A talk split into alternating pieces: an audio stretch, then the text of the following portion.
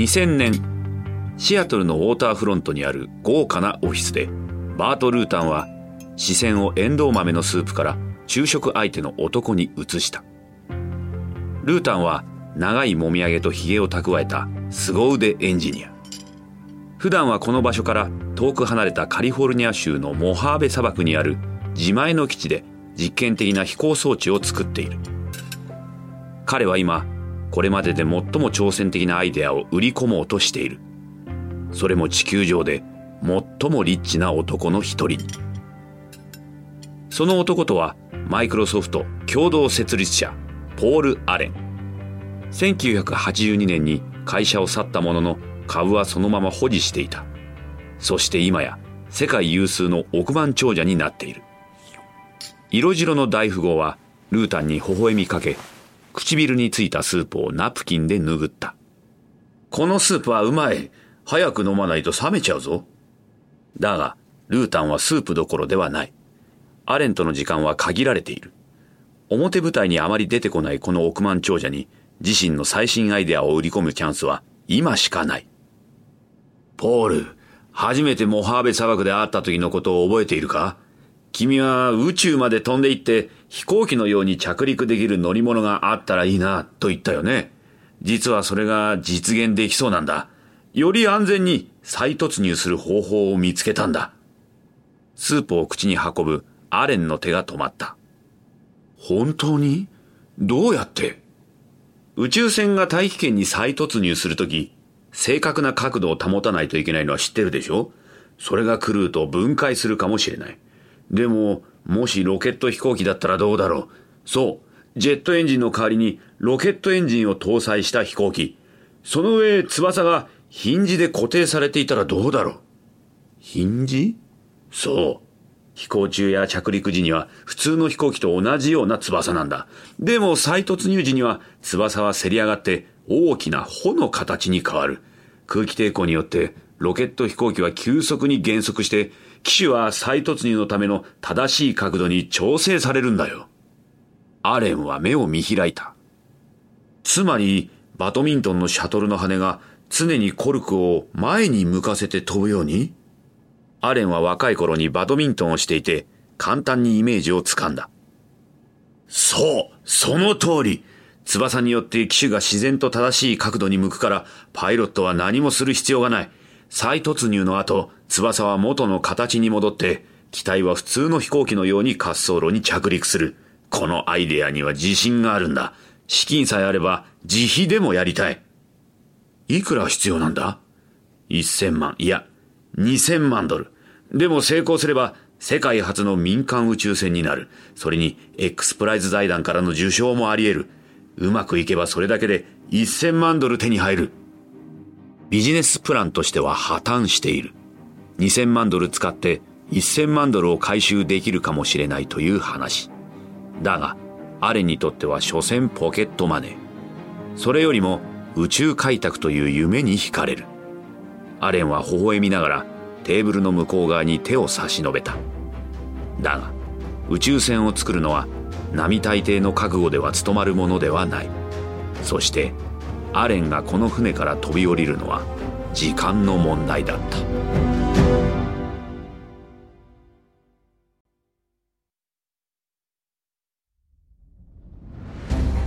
原作「ワンダリー」制作日本放送がお届けするビジネスウォーズ。案内役は私春風亭一之輔です。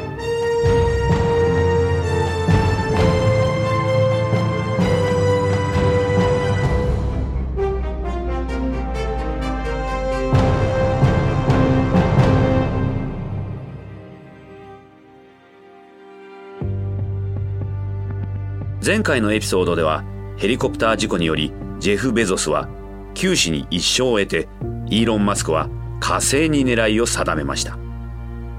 ベゾスマスクそしてポール・アレンの3人は世界初の民間宇宙船を建造しようとしていますがこれからその覚悟が問われます。第2話宇宙はすぐそこに。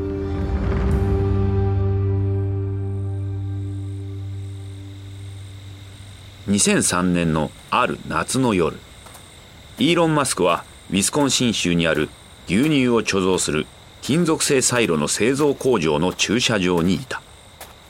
彼は辺りを見回したが誰もいない。顔をしかめ入り口に向かって歩いた。マスクは1年半前にスペース X を設立したがすでに計画は予定より大幅に遅れていた。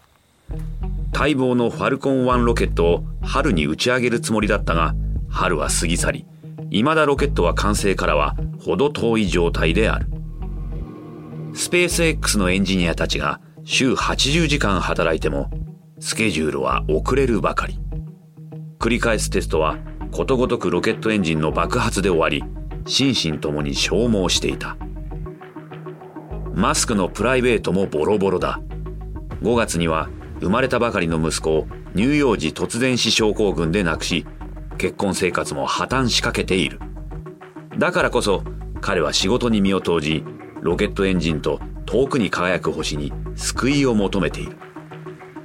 スケジュールを狂わせているボトルネックを全て洗い出し潰していく。その第一歩はこの場所からだった。マスクの突然の訪問に受付が驚く。スペース X のイーロン・マスクだ。マネージャーを呼んでこい。受付は黙って彼の言うことを聞いた。この場所にいる誰もが彼が何者であるかそして何をしているか知っている。酪農サイロメーカーに宇宙ロケットの燃料タンクを作らせるような男はそうそういない。サイロメーカーに頼むのには理由がある。実は宇宙船の燃料タンクと金属製の農業用サイロは作るのにそれほど大きな違いはない。それなのに航空宇宙の専門家にそれを作らせるとはるかに高額になる。夜勤のマネージャーが受付に現れた。いやーマスクさんいらっしゃるとは存じ上げませんでした。別に知らせてないからな。注文した燃料タンクが遅れてるから完成させるために24時間体制で作業をしてると期待して飛んできたんだけど今は休憩時間か何かかな。俺の燃料タンクはどこだ？あのマスクさんここれはマスクは遮る。ふざけるんじゃねえよ。てめえらの舐め腐った仕事でこっちは大迷惑してんだよ。マネージャーは思わず後ずさり。この怒りの収まらない大富豪をなだめる方法が全く思い浮かばない。だがその心配も長く続くことはなかった。数日後マスクはこの会社との契約を打ち切った。低コストのロケットを確実に製造するにはできるだけ多くの作業を自社で行うのがベストだという結論にマスクは早くも達していた。これにより彼らは様々なイノベーションを起こすことが可能になり実際に金属切断や溶接の技術的ブレイクスルーを繰り返すことで大幅なコスト削減につなげることができた。何百もの外部下請けに依存している宇宙産業の巨人たちであるボーイングやロッキード・マーチンのアプローチとは対極にあった。だが新しい工程に挑戦するたびにスペース X は新たなスキルを習得する必要がある。それは大きな先行投資と支援を意味した。マスクの数百万ドルの資金は日々溶けていく。そんな時宇宙開発に情熱を燃やす同じテック界の大物との夕食会の話が持ち上がる。これはマスクにとって願ってもない提携のチャンスであった。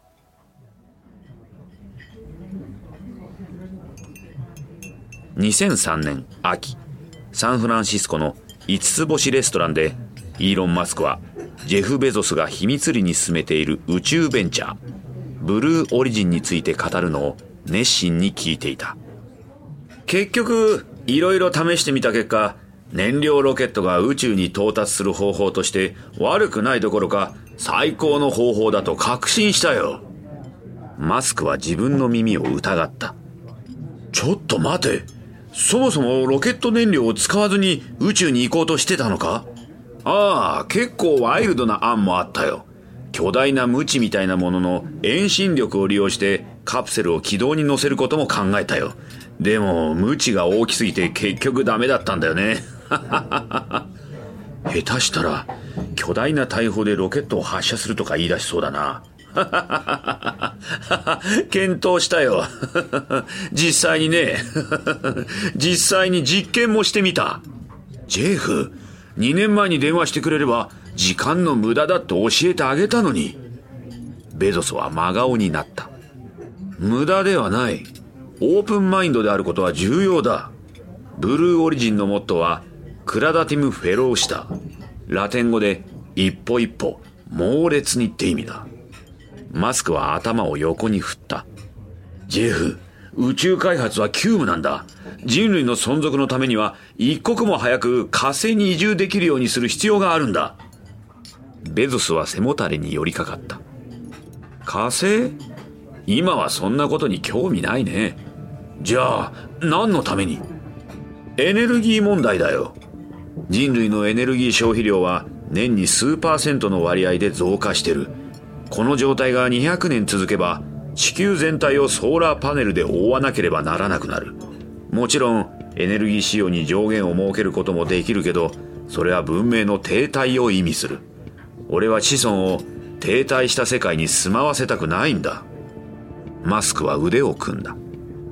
じゃあ、解決策は？重工業すべてを資源が実質的に無限に存在する太陽系内の惑星に移す。そして地球を居住と軽工業のための場所として利用する。人類は太陽系すべての惑星に探査機を送ったけど、地球が明らかに一番美しくて住みやすい惑星だと改めて分かった。言うまでもなく火星と地球は似て非なるものだ。同じことがベゾスとマスクにも当てはまる。マスクにとってベゾスは地球中心的な亀。ベゾスにとってマスクは不毛の惑星に向かって突進するウサギ。ディナーは穏やかに幕を閉じたが、宇宙開発界の大物二人の未来へのビジョンは互いに相入れないものであった。2003年12月、モハーベ砂漠の雲一つない上空を巨大な飛行機が飛んでいる。この巨大な機体はホワイトナイトと呼ばれている。その胴体の下には抱えるようにロケット飛行機が固定されている。このロケット飛行機はスペースシップ1と呼ばれ、航空技術の記載バート・ルータンとマイクロソフトの共同創業者ポール・アレンが手を組んで生み出した機体である。スペースシップ1のコックピットではテストパイロットが高度計を確認し地上管制と通信している。リリース準備完了。ホワイトナイトとスペースシップ1は分離。その小型のロケット飛行機は高速で落下。するとパイロットは点火ボタンを押したスペースシップ1のロケットエンジンは炎を噴き出しパイロットは加速により一気に座席に押し付けられる。スペースシップ1は小刻みに震えうなるような低音を響かせながら加速を続ける。そして機体は音速の壁を突き破った。ソニックブームの轟音がモハーベ砂漠に響き渡る中パイロットはスピードメーターを確認。表示は時速1500キロ。音速の1.2倍の速度で大空を駆け抜けている。パイロットは微笑みながらエンジンを切った。スペースシップ1初の動力飛行試験は完了し大成功を収めた。次は宇宙だ。パイロットは地上管制に無線で連絡。最高にワイルドなフライトだったよ。管制室ではルータンが興奮気味に微笑んでいる。よくやった。あとは無事に帰ってきてくれ。ルータンはこの重要な試験飛行に立ち会うために遠くからわざわざ来ていたアレンに促した。さあ着陸を見に行こう。ルータンとアレンは管制室を出て滑走路に向かった。砂漠の灼熱の中二人で遠くの空を眺めている。霞の向こうからスペースシップ1が彼らの方向に飛んでくるのが見えてきた。だが接近してくるにつれて機体が揺れているのに気づいた。アレンは固唾を飲んだ。ロケット飛行機は高速のまま滑走路に突入してくる。スペースシップ1は滑走路に叩きつけられランディングギアが破壊された。アレンは口を両手で覆った。ロケット飛行機は火花を散らしながらアスファルトの上を滑りそのまま滑走路から飛び出した。機体は乾燥した岩だらけの砂漠に突っ込み大きな砂煙の影に消えた。ルータンと救急隊員は機体の方向に向かって走った。アレンはただ呆然と立ちすくみ動けなくなっていた。その時砂煙の中から二人の人影が現れた。ルータンとパイロットだった。二人は並んで歩きながら興奮気味に話している。だがアレンは危うくこのパイロットが死ぬところだったことに血の気が引いた。彼はソフトウェアの専門家だ。ソフトウェアのクラッシュが人間の生死に直接関わることはない。あまりにも荷が重すぎる。アレンは手を引きたいと考えた。だがルータンを見捨てるわけにもいかない。彼は責任感から協力を続けることにしたができることなら今すぐにでもこの宇宙船事業をもっと野心的な大金持ちに引き取ってもらいたい。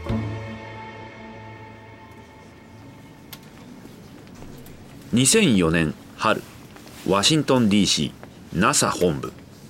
イーロン・マスクは会議テーブルを囲む NASA の重役たちを睨みつけているお前たちがやってることはまさに談合だろうお前らそれでもアメリカ人かある NASA の職員はマスクをなだめようとした。マスクさん、NASA はスペース X と手を組むことに前向きなんですよ。これからもたくさん契約を結ぶことになるでしょう。なので、キスラーとの契約はそんなに気にしないでください。キスラーとは NASA の元職員らが経営するロケット開発企業。先月、破産寸前だったところを NASA が2億ドル以上の契約という助け舟を出し、マスクはこれに対して怒りをあらわにしていた。NASA の仕事は経営破綻したお友達の会社を救うことじゃないだろう。スペース X が入札できないなら訴える。マスクの隣に座る女性の表情は引きつっている。彼女の名前はグイン・ショットウェル。スペース X のために契約を獲得することが彼女の仕事だ。彼女は NASA の面々に呼びかけた。すみません。一旦休憩にしてもいいですか？もちろんです。ショットウェルは NASA の重役たちが去るのを見届けると、マスクに向かって切り出した。イーロンさん、本当に NASA を訴えるつもりですか？めちゃくちゃな取引だ。こんなの部屋じゃないだろう。でも、NASA は私たちの唯一の潜在顧客なんです。唯一ですよ。これからの取引相手を訴えるなんて、普通ありえませんよ。グイン、これはどう考えても問題なんだ。ありえない取引だ。俺は正しいと思っているから戦う。NASA がそれに腹を立てるなら、それまでの連中ってことだ。ほどなくして、スペース X は NASA に宣戦布告。規制当局に働きかけ、さらにキスラーとの契約をメディアを通じて非難。また、マスクは議会の公聴会を利用し、これを政治的な問題として取り上げさせることに成功する。そして2004年6月、ついに会計検査院が動き出し、NASA に契約の再交渉を命じた。マスクは勝利した。だが、彼は同時に NASA 内部の多くのつてを失うことになった。さらに、彼が議会で戦っている間、バート・ルータンはスペースシップ1による歴史的快挙に向けて着実に準備を進めていたそしてどの民間企業も成し得なかった大胆な挑戦をついに実行に移す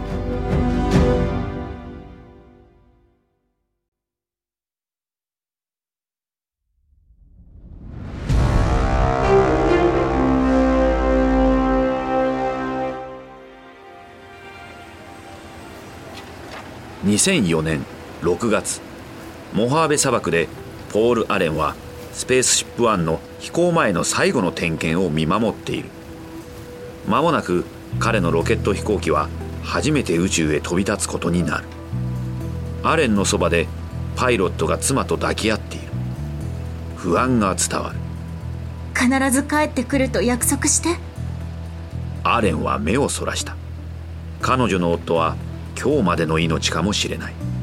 そう考えただけでもゾッとする。突然アレンは誰かに背中を叩かれた。振り返るとバージン社を経営するイギリスの億万長者リチャード・ブランソンが満面の笑みを浮かべていた。興奮するだろうポール。今からお前は歴史を作ることになる最高の日じゃないか。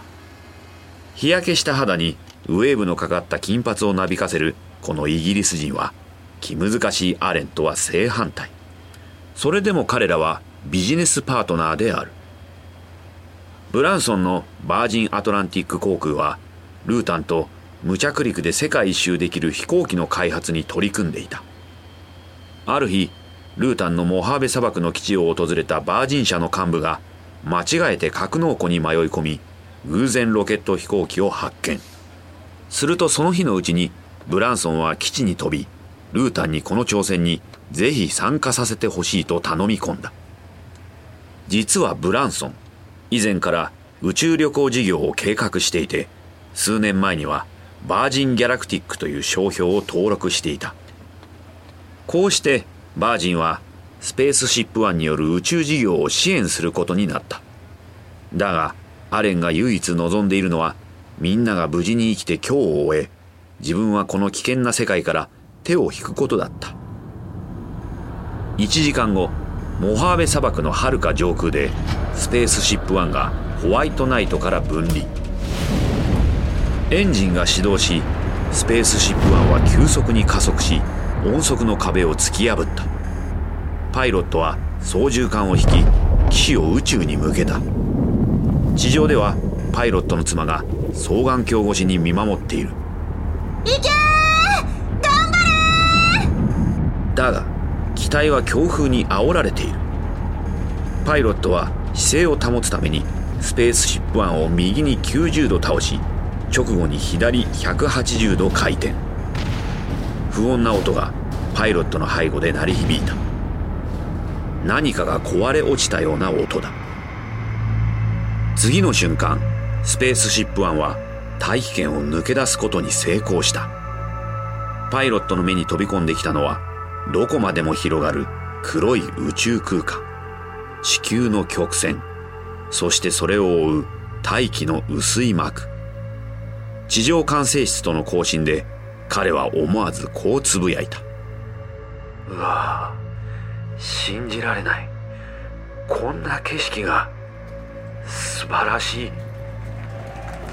管制室ではポール・アレンとスペースシップワンの設計者バート・ルータンが喜びのハグをしている。だが次の瞬間問題発生。トリムフラップに不具合です。管制室は静まり返った。安定した再突入には翼部分のフラップは不可欠。正常に機能しなければ機体は制御不能になる。弾道飛行の中パイロットは必死にトリムフラップを立て直そうとしている。頼む。頼む。動いてくれ。間もなく再突入。重力は機体を容赦なく地上に引きずり込もうとしている。祈るように再度トリムフラップの操作を試みる。諦めかけたその時フラップが反応。よし戻った。主翼が立ち上がりスペースシップ1は滑らかに地球に降下。そして完璧な着陸。パイロットはコックピットから降り安堵した妻が駆け寄った。再会した夫婦が抱き合う中ブランソンはアレンに振り向いた。すごいぞ。史上初の民間宇宙飛行士だ。X プライズを受賞したらこの宇宙船どうするつもりなんだ。博物館にでも送るよ。おい嘘だろ？ポールそれはもったいないだろ。うたくさんの人たちが宇宙に行くことを夢見てる。そんな人にとって一生に一度のチャンスになるんだぞ。お前がやらないって言うなら俺にこの技術を譲ってくれ。宇宙旅行を現実にしてみせるさ。アレンには人を宇宙に送り続けるリスクに耐えられる度胸はない。だがブランソンの言うことも理解できる。諦めるべきではないのかもしれない。アレンはブランソンの顔を見た。よし取引をしよう。2004年9月スペースシップ1は X プライズを見事受賞。直後バージンは2500万ドルでアレンからその権利を買った。ついにバージン・ギャラクティックが民間宇宙開発競争に参入。しかもこの時点で実際の宇宙船を持つ唯一の企業である。2005年3月ワシントン州モーゼスレイクの岩だらけの岸辺。ブルーオリジンのエンジニアたちはブルドーザーほどの大きさの金属製の機械の周りで作業をしている。このマシンの名前はカロン。冥王星の衛星の一つにちなんで名付けられブルーオリジンにとって初めての飛行可能な実験機。カロンは特大のドローンのように金属製の足で支えられている。フレームの各側面には合計4機のロールスロイス製のバイパージェットエンジンが縦向きに搭載されている。このエンジンが開発されたのは1950年代。それをブルーオリジンは南アフリカ空軍から中古で購入した。エンジニアたちは準備を終え防壁の後ろに退避。遠隔操作でカロンを起動させ緊張しながら見つめる。カロンは無人機である。エンジニアたちはそれを静かに見守り成功を祈った。バイパーエンジンが轟音を響き渡らせ足元の土を巻き上げながら安定を保ったままゆっくりと上昇。土煙の上から姿を現し曇り空に向かって登っていく。そして空中で静止。カロンは宙に浮いたまま自由の女神よりわずかに高い約100メートルの位置でホバリングした。次にカロンはエンジンを制御し効果を開始。エンジニアたちは固唾を飲んで見つめる。そしてカロンは静かに着陸した。実験成功に全員が湧いた。小さな一歩であり宇宙はまだまだ手の届かないところにある。だがブルーオリジンのロケット技術が間違っていないということが証明された。ブルーオリジンが祝杯を挙げバージン・ギャラクティックが宇宙旅行の予約準備をしている間スペース X のファルコン1ロケットだけが未だ地上から飛び立てないでいる。イーロン・マスクのロケットは計画より2年遅れていて自分の財産を溶かしつつある。近いうちに打ち上げることができなければ彼も宇宙の夢に敗れた大物としてその名を連ねることになる。次のエピソードではボーイングとロッキード・マーチンが宇宙ベンチャーに対抗するために手を組みます。ブルーオリジンは人材をヘッドハンティングする一方イーロン・マスクは資金難に直面します。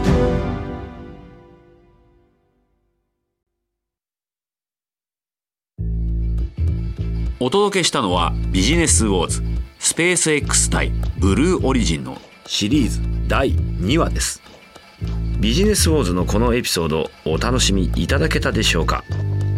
ストーリー中のお聞きいただいた会話について私たちには当時の正確な会話を知ることはできませんができる限りのリサーチに基づいて構成されています。この一連のビジネスウォーズのオリジナル版ではデビッド・ブラウンがホストを務めましたがこの日本語版の案内役は私春風亭一之輔でお送りしました。声の出演北川里奈。脚本トリスタン・ドノバン。シニアプロデューサー及び編集長カレン・ロー。編集及び制作エミリー・フロスト。サウンドデザインカイル・ランダル。プロデューサー柴田修平。エグゼクティブプロデューサージェシカ・ラドバーン。ジェニー・ローワー・ベックマンとマーシャル・ルーイ。ワンダリーのコンテンツとして制作されました。翻訳吉原ボビー。日本語版制作シャララカンパニー。日本語版プロデュースおよび監修ニッポン放送でお届けしました。